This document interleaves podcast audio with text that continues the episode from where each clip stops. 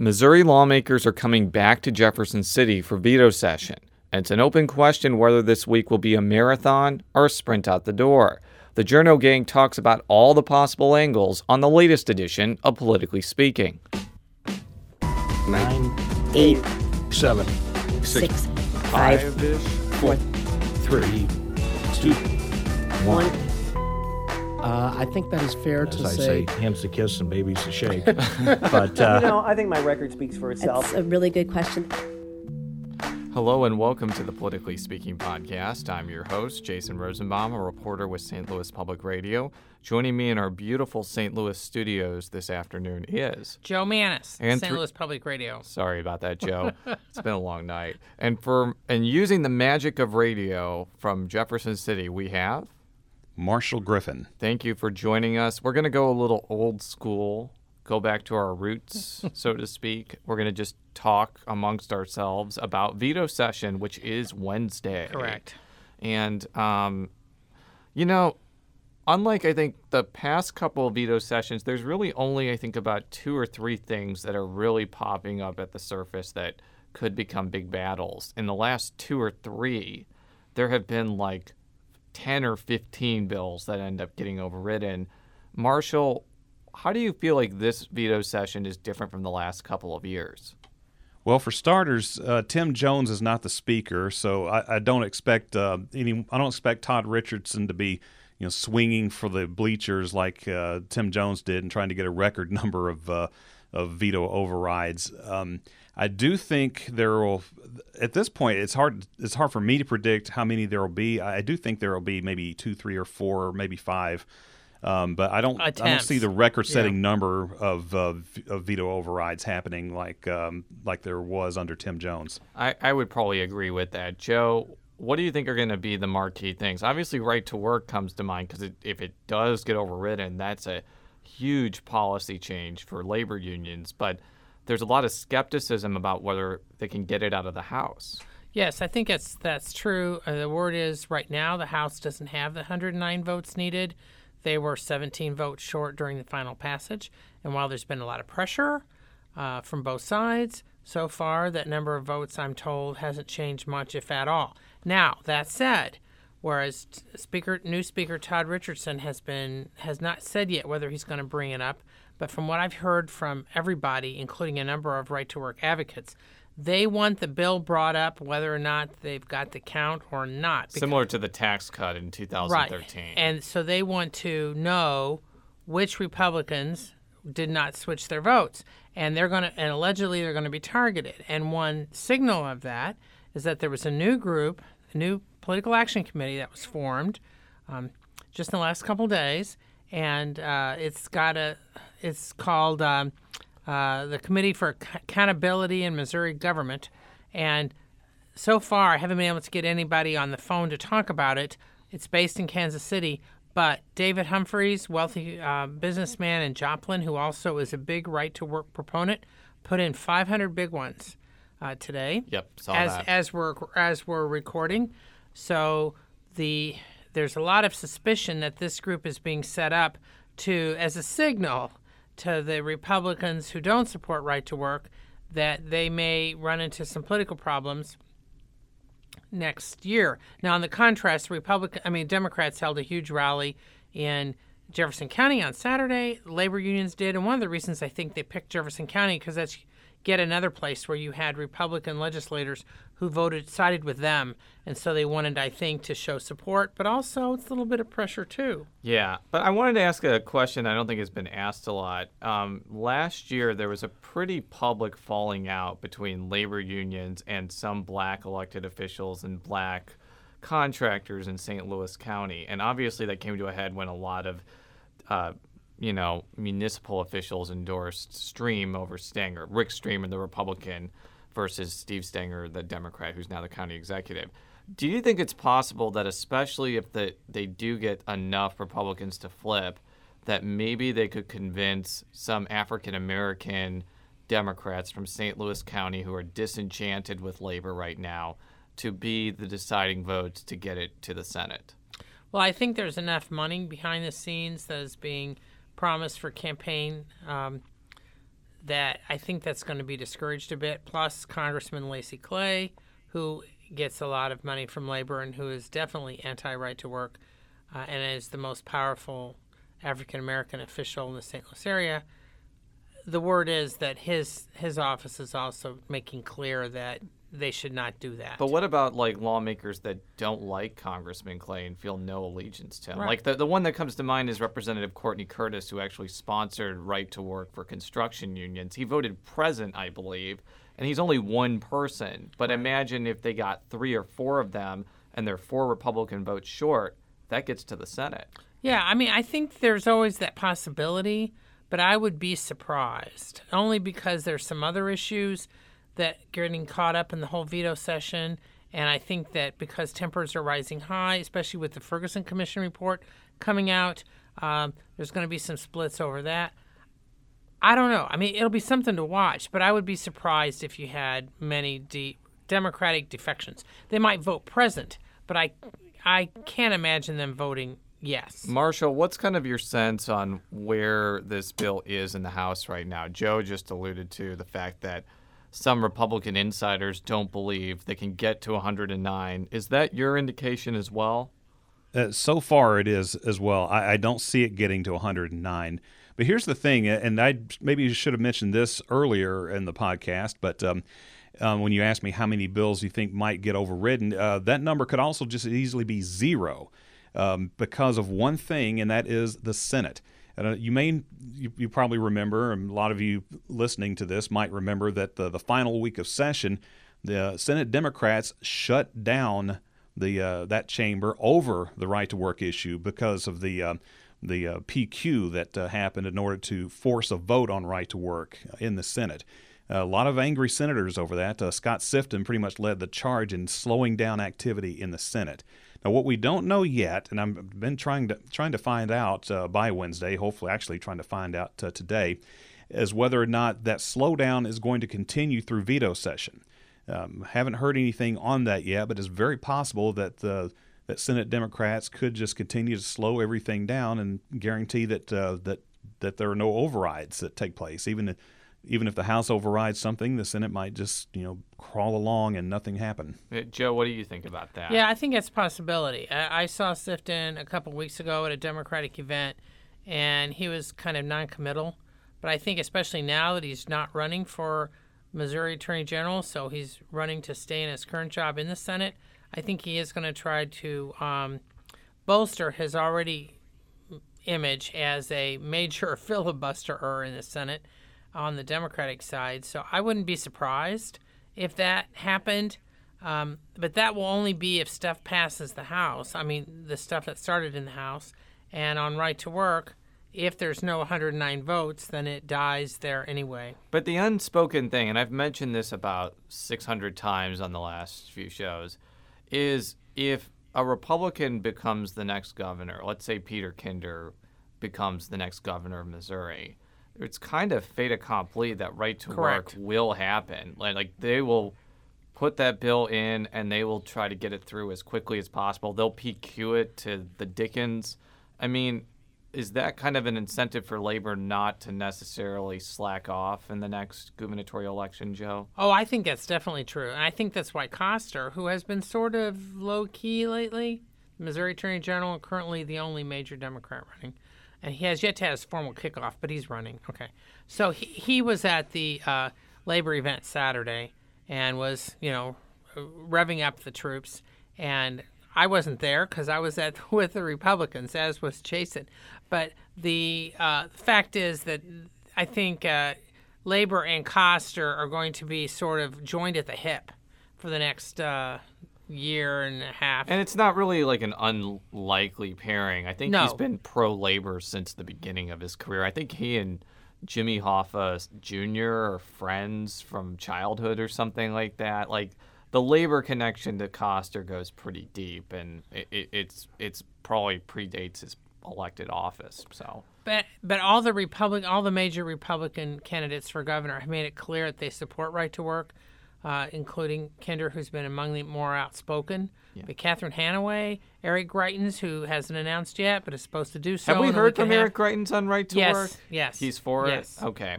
Well, then that solves that. Yes, he put out a statement some time back. So I, I think that the Republicans and Democrats will be making it a key division issue.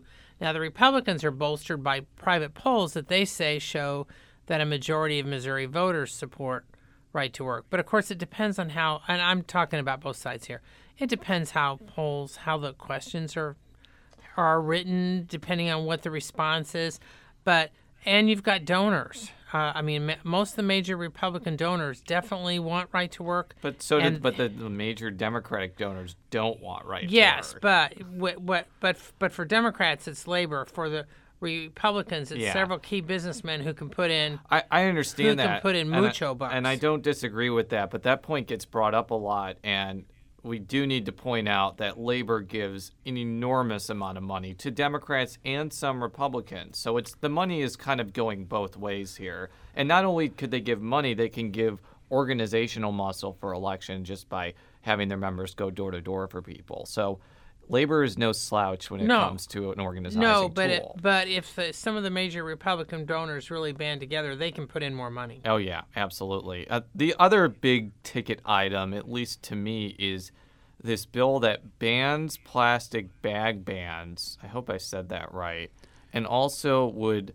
banish or banish or get rid of local minimum wage hikes. Now, this is an issue I've been following closely because the city of St. Louis just raised the minimum wage to $11 an hour by 2018.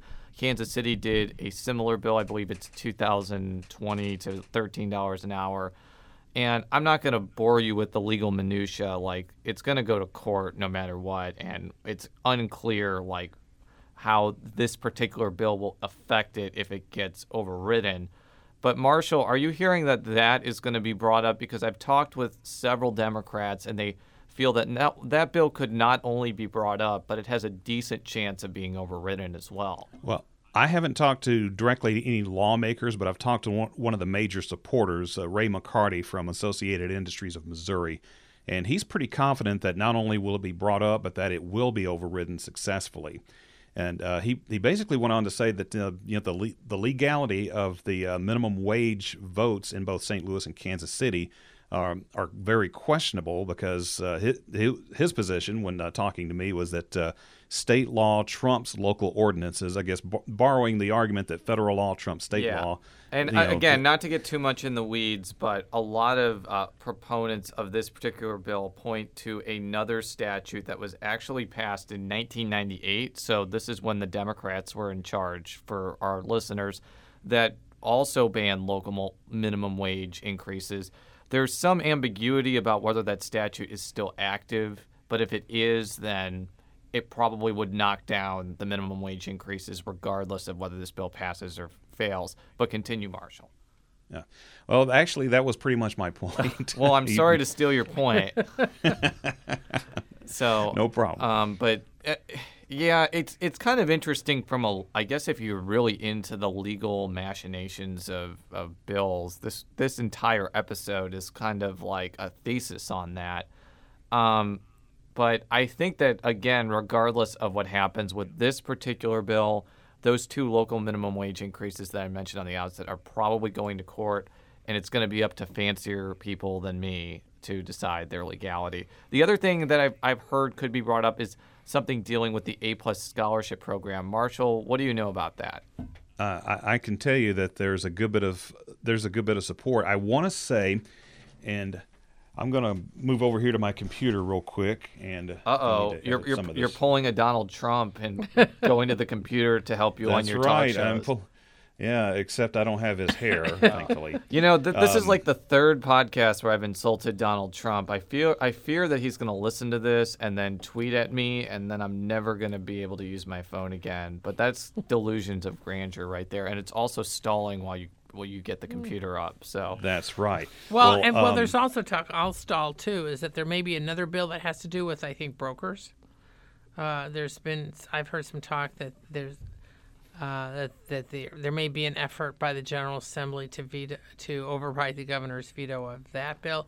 It has to do with uh, some f- um, financial um, how much financial information is supposed to be given to clients it's complicated, but I'm hearing that there may be some effort um, to override the governor's veto of that bill. Yeah, a lot of money in the financial industry and bankers that usually goes to politicians. So Now, one of the interesting things is veto session will not have. There won't be attempted vetoes of line item vetoes in the budget because virtually there there weren't any except for one, and that was just for technical wording, which they are fixed or are planning to fix. So it's not like previous years where they went after all these uh, line item vetoes the governor did on um, spending in the budget. so we won't get to see Amendment 10 in action essentially. Correct. So we'll have to be another year. Marshall, have you fired up your computer yet? I have, and I will tell you this: what I'm seeing here is um, from the uh, truly agreed and finally passed House vote on Senate Bill 224. Uh, they fell one vote short of having a veto-proof majority, uh, but there were also, um, I would say, roughly uh, 16 senators who were absent with leave. So that will You come into play. There- senators or House members? uh, House members. Yeah. So I know this is a Senate bill. It will start, you know, the veto override attempt will, of course, start there. But uh, in the House, it's, it may have a fairly good chance of getting overridden. And maybe another thing to point out is that this could be. Uh, this bill could serve as a uh, you know election year litmus test, as uh, next year, of course, is uh, House and Senate races, along with governor, and president, and a, a bunch of other races. It, that would definitely be the case. I could definitely see that bill being put in a lot of mailers if certain vulnerable Democrats vote against it. Um, just as I could see people who vote for right to work being targeted by labor unions are the opposite from the David Humphrey groups. Yes, and uh, one, one little interesting thing, um, all three of us were involved in uh, putting together a package that ran a few days ago on our site and on the radio about the climate in Jefferson City and um, the treatment of women and interns, etc. And we mentioned in there that there were several fundraisers planned for the night before. Well, since that story uh, uh, came out, there have been some people who have actually done a count. And just for the record, from what I understand, Tuesday and Wednesday, aside from whatever little vote they do, there's supposed to be more than a hundred, more than a hundred fundraisers. How is that even possible? Like, where are they going to find enough housing in Jefferson City to have all these fundraisers? Are Don't they, know. Are they going to just have them in groups or something Or like maybe that? on the street. I don't know. groups, are they go- waves. Um, In the yeah, that, parks? that's that is a very good question. Um, since I live in Jefferson City, I can tell you there's. It's going to be interesting to see if they can find that many venues. Are they going to come to your um, house, Marshall, and, and fundraise No. or something like that? Or maybe No, they'll afraid- be at the corner of afraid the stop signs with the cans out, like like the firefighters. Oh, well, I do want to kind of talk about that for a little bit as we kind of trail off into silliness here. Um, you know, the culture of Jefferson City, and I, I use that as a catch all term to talk about how women are treated, specifically in the state capitol, as well as just the atmosphere in general. The party atmosphere. I mean, it's been talked about a lot since John Diehl and Paul LeVota stepped down for, for you know, after charges of sexual harassment. Different situations, but still kind of in the same vein. And they involved interns. And I think that after we wrote those articles and they came out, the, the big question that a lot of people had was, okay, we've we've clearly have on record not only us but other outlets of of women who feel like they've been severely mistreated in the Missouri Capitol, and it's been going on for decades. The question is, how are legislators going to put a process in place that's going to change the status quo? And are they actually going to commit to this after a lot of the media coverage dies down and we forget about Diehl and LeVota's sagas? Uh, Joe, what do you think about that? I don't think much is going to happen. I mean, I, I just don't. I mean, they, they may put in some procedures in place or some sort of um, agency or something in place to be offer some guidance to interns, male and female, if they run into problems in the Capitol. Because Missouri capital isn't the only state capital where you've run into problems of interns being targeted for either harassment or sexual come-ons, that sort of thing. But I don't foresee a major change. What about you, Jason? You've talked to a number of people too. Well, I mean, I'm just pessimistic by nature, and this really shouldn't be like something that we're pessimistic about. It is 2015, and people, especially men, should know better that it's not appropriate to sexually harass women in a professional setting anymore.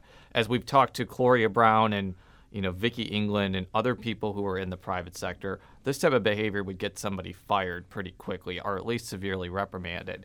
And I think that the point that Kelly Schultz, a former legislative aide who wor- who has worked in and around uh, the Capitol for a long time, pointed out is that there needs to be a structure in place for interns to be able to complain or to you know say what happened to them.